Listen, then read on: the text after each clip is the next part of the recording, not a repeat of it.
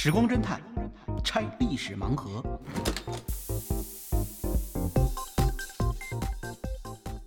拆历史盲盒，找萨苏。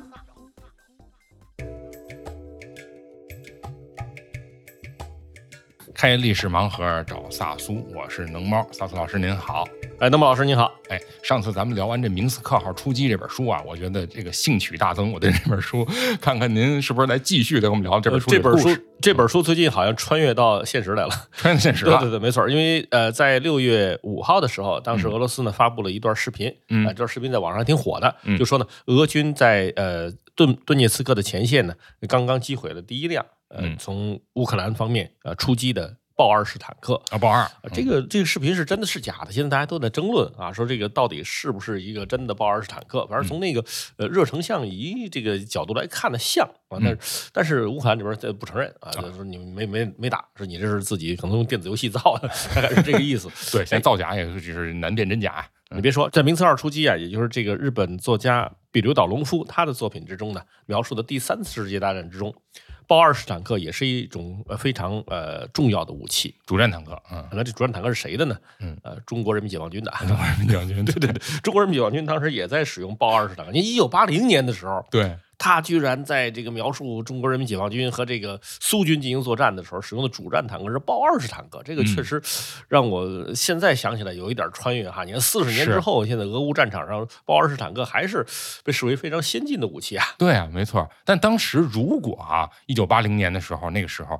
呃，咱们用上这坦克，当时是世界上是有这坦克了，对吧？已经被研制出来了。对，已经有已经有这种坦克了。但说实话，那时候的豹二式坦克呢，跟今天还是有一定区别的，魔改了。呃，对，今现在已经豹二式发生了很大的变化。哦，呃，但是呢，它当时依然是一种非常先进啊，非常优秀的坦克。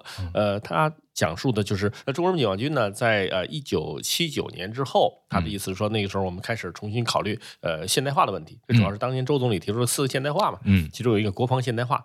呃，那看来这个比留岛隆夫应该也学也学习过我国的这个 文件，学习过我国文件啊。他就说这样，中国也要搞呃国防现代化了啊。于是呢，当时就开始大量的引进一些先进武器，嗯，呃，包括什么呢？包括比如说钥匙，呃，从英国引进的钥匙呃垂直起落战斗机，嗯，包括呢，呃，从这个德国。引进的豹二式坦克，嗯，不但引进了，而且当时还引进了以后呢，是大量的生产啊。当时中国在长春建立了一个豹二式坦克的这个呃生产厂啊，自己做啊，啊自己造。那准备在那个地方呢，就是因为东北地区嘛，当时面临着苏联啊，在那个时代，当时中苏之间关系可不好。要知道，在呃上个世纪七十年代，双方围绕着珍宝岛进行的一系列战斗啊，使双方的关系降到了冰点。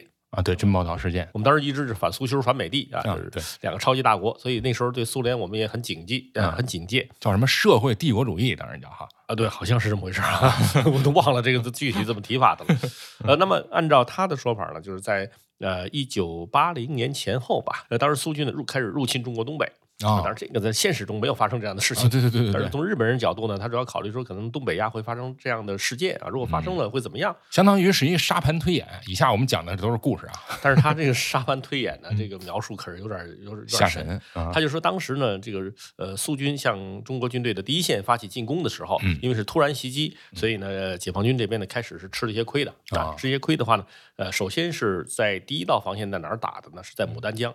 牡丹江，对，在牡丹江进行阻击。嗯，牡丹江就是今天的像绥芬河呀什么，这就这一带地区吧。嗯，呃，就是佳木斯这一带，呃，我都不知道这一带为什么成了这个主战的战场。后来一看也有道理哈，因为在这个当年啊第二次世界大战远东战役的时候，当时苏军啊向伪满洲国发动进攻啊打日本关东军的时候，就是从这个牡丹江这个方向进攻的。哦，那么在牡丹江渡河作战的时候啊，就是说当时苏军就渡河冲过来了。冲过来呢，呃，结果冲到呃牡丹江的时候，遭到了中国军队的顽强阻击。嗯，那么中国方面呢，一方面是绝壕呃固守，另外一方面呢，主要是依靠空对地进行攻击。那么当我们使用米格十九战斗机啊，对于苏军的坦克部队进行攻击的时候呢，嗯，遭到了苏军的 ZSU 二三型的自行高射炮的还击。嘿，那这种就是用呃雷达引导啊，雷达带有炮瞄雷达的高射炮。嗯，呃，而且能够自行的，就是它自己可以呃。开到前线的某个阵地上，自走炮迅速的组成这个防空阵地的，嗯，这种武器呢，给我们造成了较大的损失。呃，这个武器啊非常有意思，现在在俄乌战场上也挺实用的，也有 啊，对对对，现在现在俄军也在使用这种武器。你看这个，你别说哈，他这书那时候写的，四十年之后还有指导意义啊。对啊，虽然是架空历史，我我我我觉得应该更是更应该说的是什么呢？俄乌战争打回去了啊，已经从这个二十一世纪的二十年代。打回到上个世纪七十年代，七十年代，对，然后呢，现在已经像是一战和二战方向前进去了，不知道怎么走。不会最后最后变成挥着大棒子打吧？那你看现在在巴赫穆特，不就是现在打的就是第一次世界大战的堑壕战的那个模式吗？哦，都已经到这种地步了。呃，对，双方都在挖战壕啊，然后在这个确实让我们觉得很神奇。这是演戏呢，这是上面是这个无人机啊，最先进的，然后下边是这个挖战壕，哎。咱们咱们还回到这个明斯克尔初级里面描述的中苏之战。嗯，那么在牡丹江渡河作战的时候呢，当时我们的这个呃空军啊遭到了较大的损失，结果不幸被对方突破。随后双方呢就在东北平原上面展开了坦克战。嚯！那这时候我们出动的是豹二式坦克，但是在这个作战之中呢，我们的豹二式坦克又受到了较大的损失。哎呦，那这个损失主要是什么原因呢？对啊，当时看到这个他的描述说，豹二呢虽然很出色，嗯，但是它的装甲不够厚。啊，因为现在我们看到豹二式坦克甚至可以加平油装甲，嗯，那么确实是它呃装甲的整个的水平上升了啊。但是他当时描述的豹二式坦克，就中国中方的豹二式坦克和敌军作战的时候呢，它主要呃面对苏军的呃就是空天军的部队，现在叫空天军了，那时候就叫的的空军啊，就是航空兵，它的呃它的攻击确实遭到了较大的损失。这个又让我们看到呢，其实也是俄乌战争的翻版啊，因为呃从空中打击。呃，坦克什么地方最容易遭到攻击的？顶装甲，嗯，顶装甲、炮塔、顶装甲，因为它这个呃豹二式坦克呢，本身它就说它机动性很好啊。当它面对呃对方的坦克的时候呢，比如说面对呃在这个第三次世界大战之中啊，呃苏军使用的 T 七十二型坦克，你瞧这个也是现在对俄军在呃俄乌战场上使用的主战坦克啊。嗯。他说：“这个豹二式坦克呢，确实是能打的，比它更灵活，比它更灵活。嗯，但是呢，呃，它就要不断的动啊，不断的机动。嗯，这样的话呢，可以使它的这个呃装甲比较薄弱的这个问题呢，得到最好的呃回避。嗯，因为它的炮瞄系统比较好啊，就是用他们这个彼得岛隆夫的说法，就是你看德国的德国的这个，他是不是有点迷恋德国的这个工业哈？他说这个德国的这个羡慕嫉妒恨。哎，对，德国的电子系统啊，比这个苏联的要先进啊。这个咱们也确实也承认，客观的说，当时苏联的这个电子系统呢。”有点傻大黑粗笨啊，那么德国的确实要更先进一些，然后中国人民解放军呢就用这种武器，呃，确实让让呃就是苏军的装甲部队也是感到这个很头疼。对，咱这叫小快灵啊。但是当他们的苏呃他说叫苏二十一型啊这个呃对地攻击机出现的时候呢。我们就吃了比较大的亏。哦，但实际上，它这个苏二十一啊，呃，后来我们看到呢，是因为他当时对苏军的这个呃飞机的型号也不是掌握特别清楚，嗯，实际上苏二十一并没有在苏军中有什么作用，真正有作用的就是他描述的这种飞机，它的编号是苏二十五啊，苏二十五又叫蛙顶啊，就叫就就是青蛙腿儿，对，它北约代号叫青青蛙腿儿啊，啊，frog leg，那么这种这种对地攻击机呢，如今在俄乌战场上也是被大量的使用。苏二十五其实是一架很奇特的飞机，它呢速度并不快啊，而且呢两个翅膀是平直的，看着也不好看。嗯，但是它实际上设计上面呢是和美军的一种飞机对标的，这种飞机特别丑，不知道 A 十。哎呀，说太对了，就是 A 十幼猪啊，它跟 A 十幼猪是 呃，他们是同样的呃，就是设计设计思路，就是我的速度不用很快，因为太快的话，可能看到一个坦克我还没打呢就飞过去了。是呃，但是呢装甲非常厚。就是它的整个的呃座舱是就像一个装甲的洗澡盆一样，那基本上就是你要是普通的机枪子弹根本打不穿它。也正是因为如此，当时豹二式坦豹二式坦克跟它进行作战的时候，应付不过来，就就吃了亏了。那么它从空中进行打击的时候，特别是他说有一个加特林机关炮啊在上面，其实这所谓加特林机关炮，因为我们说就是就是转膛炮啊，高速转膛炮。对，现在你看那呃幼猪 A 十幼猪鼻子上也有这么一门，对啊。转膛炮，它的速度可以达到一分钟打六千发。嚯！那当然，这个如果这么打的话，那飞机上弹药不够，是它不会真的这么打。嗯，但是如果它一下子扫射几秒钟的话，那就是一根金属弹柱啊，直接打过来。嗯，那么当时呢，中国呃，就是按照彼得岛隆夫的说法，就中国的装甲部队面对这种从空中打下来的。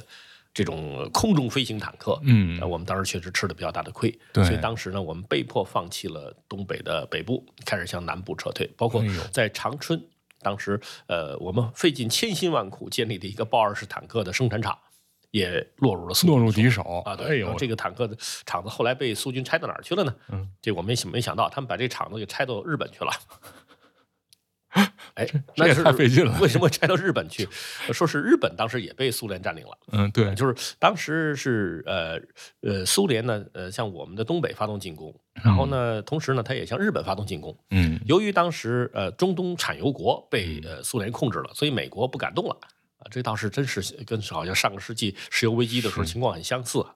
那么他当时甚至呃描述了一个在伊朗发生的这个呃革命啊，伊朗革命当时把这个伊朗的政权推翻了。嗯这个不就是当时吉米卡特面对的这个伊朗的危机，嗯就是呃巴利维国王被推翻的事情所以他这个描述还是很很有现实感。有点这个现实中的影子。那发生这件事以后呢，嗯美国暂时不敢参与了。于是当他进攻日本的时候，嗯呃，就基本摧枯拉朽，因为日本的自卫队当时根本没有想到怎么样的来迎战苏军的这个钢铁洪流，嗯啊，最后被打得落花流水，然后就就跑了。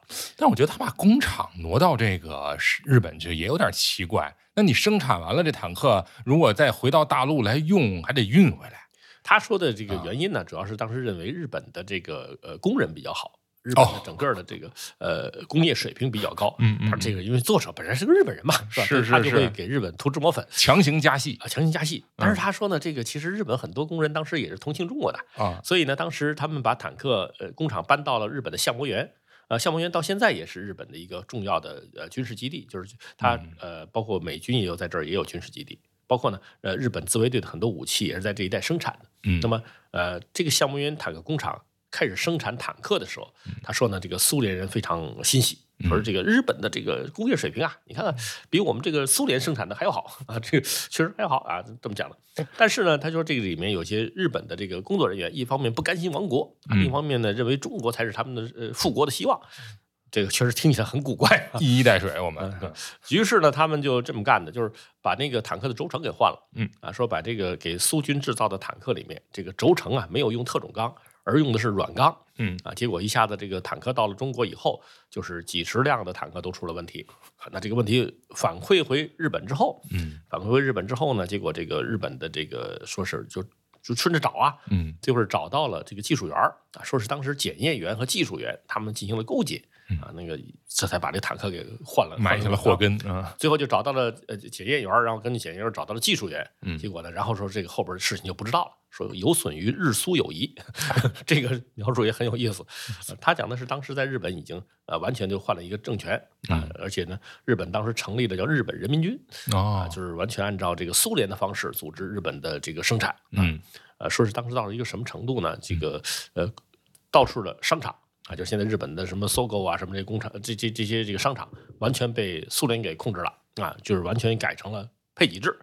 呃，就是日本人家里都要发票啊，哦而且呢，当时呢，因为他要对这个人民军要进行控制啊，说这个人民军这帮人，说这个到底忠于不忠于啊苏联建立的政权是吧？啊怎么办？于是呢，他又成立一支日本公安军啊。嗯这公安军呢，主要是呃由当时这个就是赤军啊，赤军的呃人员成立的，赤军还当了 对对成立的公安军。那么公安军呢，就对这些人民军的人员进行监视。嗯怎么监视呢嗯？它里面就讲到了有一个根本中校啊，根本中校呢，平时在工作之中啊，很少去谈论这个政治啊，嗯而且看来工作也很勤勤恳恳。是但是呢，公安军这边对他还是不放心。嗯于是呢，公安军就呃，就是有一个工作人员吧，找到了他的妻子，嗯就动员他呢对自己的丈夫进行监视。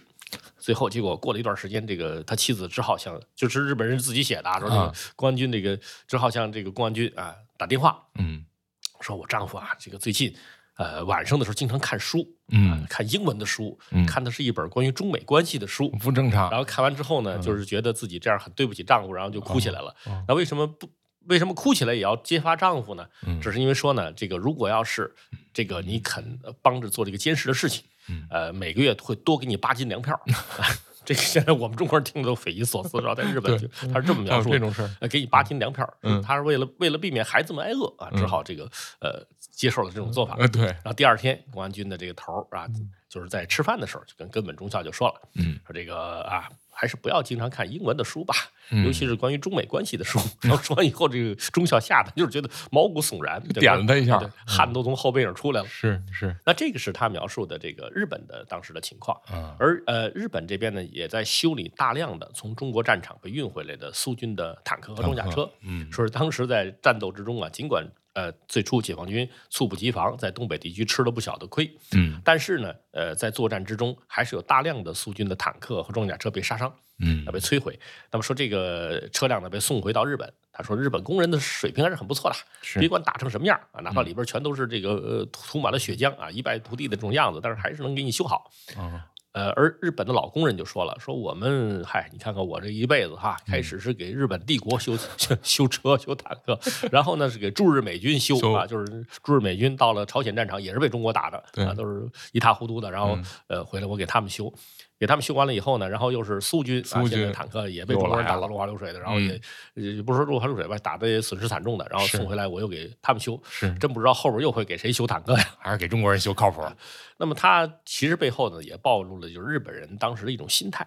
什么心态呢？就是说这叫过顶外交心态过顶外啊，交，过顶外交心态。他就说什么呢？说我们日本人有个毛病啊，就是个儿长得比较矮，啊这个是没辙的事儿。然后呢，你中国跟美国俩巨人吧，老在上头扔球，我这伸手我都够不着。嗯呃，就是实际上他讽刺的是什么呢？就是说在那时候美国啊，呃，根本不把日本人的意见当回事儿。是比如说呃，美国跟中国这边儿呃搞金星格外交，嗯中国跟那个美国之间，你们两个大国之间呢，经常就底下不知道就干些什么事儿了，是吧？但是你们做的什么事儿也不告诉我们日本，我们这边还还觉得跟美国一样啊，这个对中国很敌视，然后敌视敌视，突然发现你们俩建交了，那让我们怎么办？他大概是这个意思。嗯那么这一次他之所以会说出这个坦克。呃，要修很多不同国家的坦克的时候，也是反映的这种悲哀。其实这种悲哀到现在日本也没摆脱，因为现在毕竟在日本还是有美国驻军的。对，哎，他这次讲到呢，就是按照彼得岛隆夫这个事儿呢，就讲到在日本呢，其实当时苏联有大量的驻军啊，不但有大量的驻军，而且当时呢，把日本的自卫队啊，把他的军舰都武装起来了。嗯那不但武装起来了呢，而且还把他这个军舰呢，呃，进行了改装啊，比如说有这个军舰呢，这个日本自卫队造的军舰，上面换上日换换上了这个呃苏军的导弹。啊，或者还有苏军的这个大炮，装上之后呢，就出现了一种很奇怪的啊，这个火力非常强大的呃嗯这种日式军舰。那那么日本的这个海上自卫队的人员对这事儿怎么看呢？嗯据说他们呢最开始的时候，因为日本亡国了嘛，嗯而且是从陆地上遭到对方的攻击啊，这个亡国的，他们海上自卫队的军舰啊，本来是有机会跑掉的，嗯但是他们后来想了半天，说这个这个仗要这么打的话呢，说我们就得把军舰先沉掉啊，然后呢，我们再呃这个跑，说这个是按照海军的规矩啊，都是这么干的。但是呢，把这个朝夕相处的军舰沉掉，似乎也有点可惜。是最后他们决定呢，先观望一下，观望一下一下，得就成了这个，就是被苏军给劫持了之物啊，这就成了成了日方的，就成了呃日本人民军啊海军部队。这个这里也很古怪哈、但是还是要执行任务的。对对对，于是他们就出现了两派人员啊，就面对这个呃中苏战争，呃，有一派的人员呢，他是这样，就是表面上他是跟着苏军走的，嗯但实际上呢，他是呃认为中国打的这个才是呃正确的这个战争，他认为这是毕竟都是亚洲嘛，是吧？嗯大家都是这个亚洲人啊，所以我们共同来反抗这个。那以前是他是想打什么什么英美白鬼啊，这次呢是一块儿打苏联人，苏联人对，那么其中有一条啊、高月号护卫舰，这个护卫舰后来我查了一下，应该还是日本自卫队早期啊，他们呃利用美国技术设计生产的一种护卫舰。嗯那这个护卫舰现在已经全部退役了，但是在呃一九八零年的时候，它还是日本自卫队的主力战啊舰。主力，哎，他说他们当时就奉命啊，在这个呃中日之间，在东海上面进行巡逻，结果在巡逻低气压的这个海区，就遇到了一条正在出逃的日本的紫丸啊紫丸运输船。它这个运输船呢本来是沿海货轮啊，但但是最后呢，高月的舰长想了想。就是问，首先问说，公安军的那个头儿啊，他也在我们军舰上面，嗯啊，他现在在干什么？说他晕船，啊，就是晕船他他不是正规的这个海军出来的，所以他是上船以后受不了。他只是为了监视海军他是，来监视的啊他晕船就好办了，让他好好睡觉吧，啊哎给他加两片安眠药。然后呢，我们醒不了了就是我们就在这个海上啊没有遇到任何的呃目标，嗯啊，就这样就把子丸给放过去了。啊结果这子丸上面呢，当时带着一大帮啊从日本出逃的前到前往中国的这个日本人，啊，其中呢还有一个日本自卫队的号称军神的啊，这个叫西村啊，这这些人是不是上次您说到的，就是流亡到日本的那流亡政府的人流亡到中国啊啊？流亡对，流亡到中国的日本到中国以后呢，是当时说是日本亡国了，对亡国了怎么办？呃只有请求中国的帮助，最后中国呢热就就伸出了热情之手，然后在上海，在上海现在浦东地区啊，那现在舍不得了，浦东现在地地方值钱了，对，那时候就在浦东地区呢，租不起，好像在高桥一带，高桥新兴技术开发区啊，好像是在那儿给他们划了一块地盘儿，就是乘着刚才您说那船过去的是吧？呃，不是，这是最初啊，呃，就这个这个地区呢是日本的那呃当时的叫什么？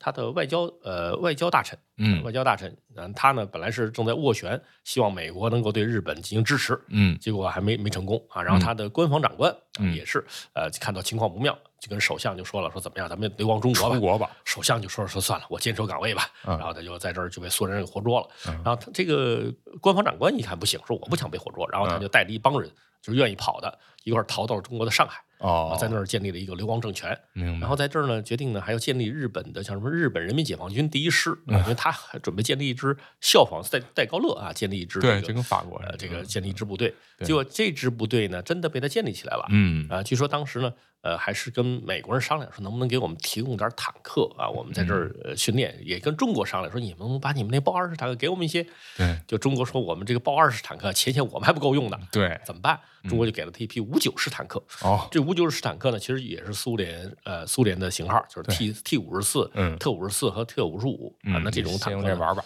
现在已经非常罕见了啊。是那都是都是博物馆中纪念品。然后日呃日本人民解放军就先拿着它进行训练，嗯还有一还给了一部分卡车。那这是他们这些人。那么从呃刚才说紫丸出逃的这批人呢，其实就是日本派出了几个特工啊，就是日本的这个流亡政府派出几个特工到日本本土。到处动员这帮人，就是说你们不要不要在这儿了，这个日本已经亡国了，赶紧到中国去吧，到中国去建立流亡政府，反攻日本。嗯然后呢，这个我怎么想起蒋介石的反攻大陆了？然后这些人就都跑到这个上海去了。那紫丸也是带了一千多人啊去的。哦那么这实际上我刚才说到高月号的舰长呢，就属于两面派啊。嗯但是呢，也有的啊、有的舰长是完全效忠于苏联。啊，嗯他们是认为什么呢？说我们这个大日本海军当年纵横太平洋，是吧？现在呢，我们还要就是最好的做法，就是我们恪尽职守，让大家看到我们日本还是很厉害的，在海上。他这里面呢就讲到了有一个叫做呃鞍马号，鞍马号啊嗯驱逐舰啊嗯，他的舰长就是属于这样的一个呃这样的级这样派别的人。嗯那么这个鞍马号呢，实际上还真是历史上还真有这条船。哦也有哎，我们查到了是当时就是上个世纪呃八十年代日本嗯呃自卫队里面最优秀的战舰。嚯日本自卫队啊，呃，此前呢一直就是呃等于给美军扫扫雷啊，呃搞搞护航啊什么这样的。嗯但是呢，你看现在日本自卫队呢，他们就开始造自己航空母舰了，嗯就是有表示他的野心嘛。呃春潮是吧？呃，叫做出云啊出云包括出云，包括那大鱼啊，这都是他们往航空母舰呃开始开始走了。嗯但是最早的日本自卫队开始造航空母舰，类似于航空母舰的战舰，其实就是鞍马哦就是鞍马啊。他当时造了两条，一条叫白根，一条叫鞍马。啊，白根嗯号要早一点，鞍马号晚一点，嗯两条姊妹舰嗯都是上面呢可以带三架直升机。嗯一般的这种水面战舰呢，带一条带一架直升机就已经很不错了。嗯但是它设计的是呃五千吨的战舰上面带三架直升机，哦所以它的空中力量是比较强的。是于是呢，呃，当时白根级就成为日本开始恢复海上航空兵的这样的一个呃开端。那这个您刚才说这鞍马级，它在鞍马号，呃，在这故事里边它起到什么作用了呢？这条鞍马号呢，当时也是奉命在东海上面进行搜索，嗯结果呢，他就发现了中国潜水艇啊、在呃水下活动的迹象。哦中国当时呢出动的潜水艇，他因为他当时描述的说，中国的这个潜水艇部队啊，其实并不是装备并不是特别先进啊。当时中国使用的是什么样的潜水艇呢？就是二级潜水艇，呃，因为在呃当年就是苏联呃击败纳粹德国之后，当时把纳粹德国最优秀的潜艇呃就是拉回来了，然后呢呃建造的叫 W 级的潜艇，嗯这个呢也曾经提供给中国。那么也曾经给向中国提供呢它的改进型，也就是二级潜水艇的呃图纸。那么我们中国呢就把这个潜水艇呢，确实我们呃仿造了一批啊，也确实在海军中服役。哦，感觉咱们的潜水艇是德系的，哈，就可以说从德系后来变苏系，然后对对对我们在使用，最初是这样的。嗯但是它总体来说，它的质量要稍微差一点，包括它的水声、水声条件什么都比较差，就是说在水下噪音比较大。哦那么呢，呃，当时这个在东海地区很有可能，他描述的这里面这个鞍马号就面对的就是这种二级潜水艇。但是他说呢，这个明斯克尔出击这个书里面呢，对他没有进行特别准，就是特别呃细致的描述，因为他认为呢，也有可能是当时呢，中国已经引进了瑞典的四十五型潜艇。嗯，那这个瑞典的这个潜艇，我还专门查了查，发现瑞典虽然国家小啊，但是造潜艇还造的真不错。是吗？嗯，啊，对，因为瑞典到现在它也是一个重要的潜艇出口国，好，它的特点是什么呢？它不搞核潜艇，嗯，它都是搞这个相对来说吨位比较小的潜艇，但是它的潜艇呢采用过氧化氢啊，也就是说呢，通常它的潜艇呢不需要呃浮出水面，呃浮出水面需要用空气，因为好多的时候潜水艇是需要呃经常上浮要充电的，否则的话它蓄电池没法使用。是，但是它这个呢就不需要了，就是我们可以把海水啊、呃作为这个给我们提供动力的一一部分。那这样的潜艇呢，呃我们称之为 AIP 潜艇。啊。这个 AIP 潜艇到今天依然是非常流行的一种常规潜艇啊，对，就是说准、呃准核潜艇，哦，这就是它也能够在水下活动很长时间。嗯，这种瑞典的潜水艇有什么样的战绩呢？据说有一次是呃击沉了美国的罗斯福号航空母舰，这是 瑞典对船击沉美国，嗯。当时呢，北欧呃，他们呢和这个美国一起进行了一次北约呃北约的这种水上演习，啊，就在演习之中，就是一条瑞典的潜水艇突然出现在罗斯福号附近。那么呢，用它的鱼雷直接呢就是模拟攻击啊，哦哦模拟攻击就击沉了罗斯福号。哦，说这咱们那这个已经让人感到非常吃惊了。你说嗯这么小的潜艇啊，不过两千吨左右的，啊，居然出现在将近九万吨的罗斯罗斯福号附近，然后把它嗯美国最先进的航母给击沉了。对这美国人也感到很吃惊啊！嗯你怎么突破我的警戒目的？是吧？又安静，而且呢，它又呃，这个整个攻击的效率又特别高。嗯那么在呃明斯克尔出击，也就是彼得岛隆夫的这个作品之中呢，嗯，他讲的中国海军也引进了呃，就是瑞典的四十五型潜哟，那咱们有没有机会把这鞍马给拿下？结果呢，就是鞍马当时就是跟这个中国潜水艇呃来了一次水上捉迷藏，说当时呢，他首先是直升机发现水下有中国的潜艇啊嗯在活动，嗯于是呢，当时他就用直升机对中国潜艇进行攻击。嗯但是中国潜艇呢，就是尽管可能它装备不见得很先进，但是中国人民解放军海军呢，它这个作战意志很顽强，是，而且呢，当时也很有智慧，就是你虽然动了，但是我不动，他就停船了。停船以后呢，就是就是日本这个直升机就找不到中国的这潜艇的目标了。嘿，呃，搜寻了半天也不知道中国潜艇藏在什么地方，怎么办？他最后呢就大致的指了一个范围啊，他三架直升机都起飞了，来搜寻这架这艘中国潜艇。于是鞍马号呢就直接自己开过去了。因为鞍马号本身带有阿斯洛克的呃反潜导弹，实际上这是一种呃嗯从美国引进的，就是能先飞行，先在空中飞，然后再落入水中变成鱼雷的这样一种特殊武器。哦，还有这么一种啊，这是这个武器也是日本当时海军的标准武器了。哦那么他自己呢，他的呃声呐探测能力也比较强，它是主动性声呐。嗯因为呃声呐呢一般是分为主动和被动两种，一种呢就是投下浮标啊，听你有什么动静，听到以后呢，然后呃我呢再去追击你。这个是当时他描述的，他的直升机是这么干的。啊那中国潜艇呢，马上就不动了。这样的话没有找不着没有动静音源了不到我了吧？嗯但是鞍马号呢，它采用的是主动啊主动声呐。对主动声呐就是我发出信号啊，就像就像一个炮弹打到你的船上以后，看你有声啊，波，哎，有回声以后，我就能发现你。嗯于是他就呃朝中国这个潜艇这个方向走，一边发他的主动声，真的发现了中国这条潜艇的呃位置。嗯，但是中国潜艇当时同时也发现你了也发现他了，哎，而且呢战术非常对头。因为中国潜艇呢，就是你的主动声呐不是砰一下子打上来嘛，对我肯定就感到了。哦，你这是在用主动声呐探测我，怎么办？中国潜艇只好动起来了。对动起来以后呢，它就开始走。但是水下的潜艇的速度肯定比不上水上的这个呃船船，啊，所以呢，鞍马号就逼近了中国潜艇，并且开始发射反潜深弹。哎呦，这怎么办？这样的话，对中国潜艇就很危险了。是啊，眼看就要把中国潜艇击沉的这个时候，突然有人喊：“ 左旋鱼雷哦！”原来是这样的，就是中国并不是一艘潜艇在这个水域活动，哦，还有一条潜艇。打了个配合，所以呢，两条潜艇打了一个配合。嗯啊，这第一条潜艇它之所以动起来，是为了把鞍马号引进来。乃悟前狼引过来假寐，之后，引过来之后，中国潜艇用于用狼群战术就开始围击这条鞍马号。还是从战术上到这个装备上全是德味儿。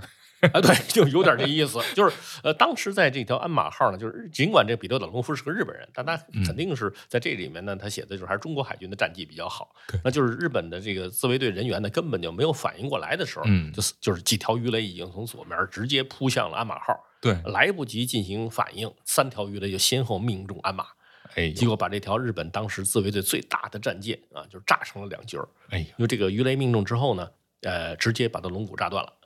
因为这个鱼雷啊，一般也是有这样碰炸性的鱼雷，还有呢，就是从呃鱼从深水里面通过的磁性磁性鱼雷，往上粘，就是就是那种那个磁呃磁引导头鱼雷，那应该是当时使用这种磁引导头鱼雷呢，就是从下面穿过啊，感受到电磁场以后，在船的正下方爆炸，这样的话呢，就能够把船的龙骨直接炸断。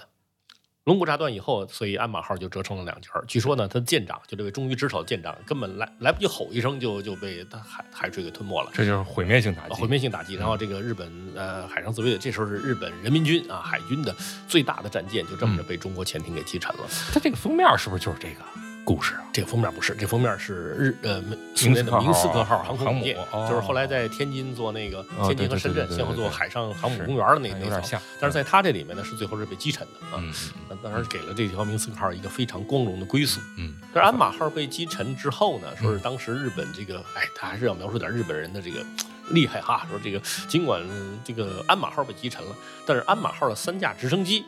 还是死里逃生，侥幸逃脱，因为他在空中啊，他发现情况不对了，这个母舰不见了，嗯自己往哪儿落呢？就紧急的向日本海岸飞，然后呢，选了一个。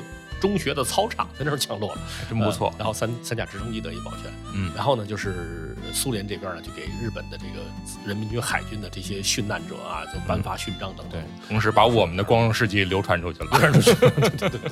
当然，我想这个故事如果被咱们人民海军的潜艇部队听到的话呢，可能也是一种激励吧。啊，确实确实，鼓励我们这个下次碰到日本自卫队的时候可以勇往直前。对，这很精彩的一次潜艇战、伏击战。嗯。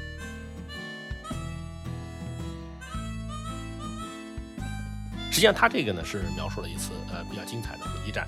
在这之后呢，他实际上还描述过也是这样非常精彩的伏击战。哦，啊，那就是后来呃也是日本人民军海军的呃战舰和我们的这个中国人民海军的呃舰艇进行较量。哦，那个时候他描述的就是中国的一个前舰长啊，前舰长他呢使用的就是瑞典的四十五型啊潜水艇。潜水艇，他开着这个潜艇，然后在水下呢就是和这个呃日本自卫队的战舰进行周旋。嗯。说这回可就不一样了，这回就是日本自卫队的军舰虽然发现了它，但是呢，因为四十五型潜艇安静性非常好，所以首先这就很难找得到。对，然后说日本的这个自卫队的人员呢还是比较专业的，最后终于中通过蛛丝马迹，还是发现了前舰长的呃这个这个战舰，然后就追过来，前舰长呢马上下令下潜，啊下潜就是更往更深的水下潜。首先它说明什么呢？就是瑞典的这个潜艇它质量比较好，能够潜到更深的水域。是。然后他又说明了，还是中国人民海军的智慧很强。嗯，他用的是《孙子兵法》，说我们呢就是藏于九地之下，所以对方呢，那那你说世界海军不都这样吗？就是你你要是要炸我，我就往那个水底下钻，是吧？他说不是，中国人这个招招法跟别的国家不一样，不一样。他呢就是往水下有一个深度，往那个往那个深度去钻，因为前舰长对当地的水温情况很了解，说是在这个中间有一个水温呃温变层。就是在这一带呢，由于有黑潮啊，有什么其他的海潮的存在，所以呢，这个海水啊是一层冷的，一层热，夹心儿的，夹心儿的。所以它呢，就是最上层的水是温水啊，中间有一层是冷水，然后在下边又是温水，它就藏到冷水的下面去了。嗯，由于有温水和冷水的这种交替，造成对方的呃声呐使用起来就不准确了，就回波不准，回波不准。嗯，于是呢，当时这个日本人这下是一点办法没有，就是虽然。知道底下藏着一条中国潜艇，对，它究竟藏在什么地方，找不着，没辙，就只好在经过几个小时的搜索之后被迫离开。而这时候前舰长接着干了什么事情呢？前舰长就穿过了呃，就是日本人民军和苏联海军布置的雷障，进入了日本海。哎呦，这其实是效仿的是什么战斗呢？就是在二战之中，美军对于日本海的封锁啊。当时呃，据说就是美军当时的潜艇进入日本海之后呢，把日本列岛变成了一个饥饿岛啊，就是把它的这个。岛屿与大陆之间的联系给切断了。嗯，当时给他造成了大量船只损失。这前舰长也是啊，到了这个地方以后就开始大闹日本海，先后好像击沉了九艘横行霸道日本的日本船只。我不知道这个彼得岛龙夫是出于一种什么样的心态，描述着中国海军大量击沉日本日本船只的。把二战中他们的那个伤痛又重新复刻了一遍，怎么复刻到中国中国人民海军的身上去了？对对对。前舰长呢，就最后呃，就是很胜利的带着这个潜水艇又返回了自己的军港。他还真有点这个受虐倾向，那倒不是，他当时还是认为这个应该跟中国方面合作，是是是，只有跟中国合作呢，中国应该是整个亚洲和平的一个基石。基石，嗯，对。不过他这么写，确实是感觉作者啊，他们这个军事研究小组啊，下了一份功夫，做了很多功课。嗯啊，因为他就基本上不怎么太谈政治，它里面主要是谈到的是双方的军事斗争。嗯，那这军事斗争里面对于各种武器的描述还是比较呃贴切的。对对对，好，那这期咱们这明斯克出击的这个故事就先讲到这儿。我觉得下次啊，我们可以看一看它里边它使用就是苏军使用的武器，对，最后跟中国这边的，就是跟我们人民解放军的这个兵器之间进行较量的时候，是是还有什么样精彩的故事？还有就是咱们怎么反击的，因为刚才您讲到啊对对对是吧？咱们这个这个暂时的呃居于下风，那咱们后边怎么去那个打击侵略者的，可以再去讲。呃，这个甚至出现了什么情况呢？最近不是在俄乌战场上巴赫穆特，嗯就是苏军使用了温压弹和铝热弹，嗯啊，最后呢，这个攻打城市的时候起了很大作用嘛。，对呃，据说按照比留岛农夫的说法，啊，啊，中国军队在收复沈阳的时候使用了同样的武器。哎呦，那咱太期待下期了。好，好了，下次再见。好嘞，本期盲盒就您给念念这个九流岛隆夫先生他是怎么描述这战场的？啊，好的，我们这样吧，我们看一看这个书上是怎么写的，主要是当时中国海军的二十八号潜水艇，嗯怎样通过对马海峡的啊好。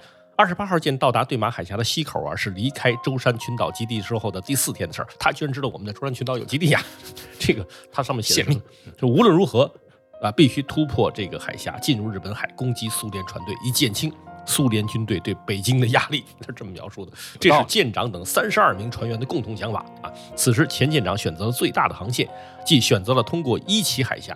伊奇海峡是位于伊奇和九州本土之间宽不到二十公里的狭窄的小海峡。不选择朝鲜海峡或对马海峡，而选择靠近九州的伊奇海峡来突破，钱舰长做出这种决断是有理由的啊，是因为他说什么呢？苏联海军也好，日本人民海军也好，都万万想不到中国的潜水艇会从这里通过，所以呢，这里的警戒最弱，而且在这个海峡里面，日本海流的呃支流以迅猛之势从中国的东海流入日本海。如果停开发动机，沿着这条海流，那么军舰就可以无声无响地进入日本海。以后就该轮到我们显威风了。这做激流勇进的，哎，他描述的还真是很准确。他说什么呢？当然有可能遭到对方的这种呃探测，但是他说什么呢？本舰不仅没有声响，而且具有消除磁性的装置，被发现的可能性极低。极低，嗯，前舰长的意图实现了，安全地通过了伊奇海峡。第五天的傍晚，到达山口县舰岛西北七十公里的地方。因为发动机停止转动，也完全不再使用电池，那么钱舰长脸上露出了胜利的微笑，说这简直就像旅游似的。突破了，这天半夜，正在巡逻的二十八号潜水艇在日本海西南水深五十米处测到了一个大船队发出的螺旋桨的声音。这肯定是苏联的船队，向船队快速前进，速度提高到每小时十五海里。二十八号潜水艇到达了在日本海西南方向南下的近三十艘苏联船队的左前方。嘿，从这里可以瞄准要袭击的任何一艘商船发射鱼雷，升起潜望镜。潜水艇即使深深的潜在水中，也可以发射鱼雷，但是呢，呃，因为在水中只靠声呐而不能判断船的吨数和船的种类。幸亏海面上起了风浪，盖住了突出水面大约一米的潜望镜，嗯，因此没有被护卫的苏联驱逐舰的雷达发现。哦，钱舰长下令，瞄准前面第三艘大型游船，距离一万六千八百米，方位二百四十五点三度，发射四枚鱼雷。四枚鱼雷无声的从发射管发射出去，每枚之间间隔两秒。这种四十三型潜水艇发射鱼雷不是采取通过传统的高压器的方法，而是采取鱼雷本身在发射管中转动螺旋桨发射的方法。哦，采取这种办法，声音低，不易被敌人发现。隐蔽更隐蔽了，四枚鱼雷都是采取有线制导的方式。最初两千米的航行是根据舰内电线的指令控制鱼雷的速度和方位的。待鱼雷完全按照瞄准目标的方向前进时，就切断电线。以后由鱼雷依靠其自身的力量航行。确信会命中的前舰长，在发射鱼雷之后，立刻命令军舰掉头，朝与舰队相反的方向高速躲避。这是因为尽可能与敌人的护卫舰、驱逐舰保持距离。八分钟之后，在海内响起的四声爆炸声传到舰内，这证明那条游船被我们击沉了。成功击中，前舰长并未升起潜望镜核实战果，相反就不断下达命令：深度三百五十米，发动机停车，开动杂音测定器。这显然是为了迅速的躲避躲避攻击。哎这是一次非常精彩的攻击，这就也是呃在这本书中对于中国海军战术的描写之一。哎呦，写的也太精彩了，细节真多，嗯最后前舰长怎么说的呢？这本来苏联的这个驱逐舰已经靠近它了，嗯，但是苏联驱逐舰呢，好像干活比较糙啊，仅仅用一个小时的时间搜索了附近海面，就很快离去了。说前舰长，中国这个舰长说什么呢？爱面他一死吧，鱼雷还剩下十二枚，发射的太多了。啊，对对对，估计他们也是怕死，跑了。嗯。本期盲盒就拆到这儿，欢迎在小宇宙、网易云音乐、苹果 Podcast、喜马拉雅、QQ 音乐搜索“时光侦探”找到我们。真是真相的真。期待你用点赞、分享、评论或慷慨打赏的方式支持我们这档小节目。感谢你的收听，我们下期《时光侦探》再会哦。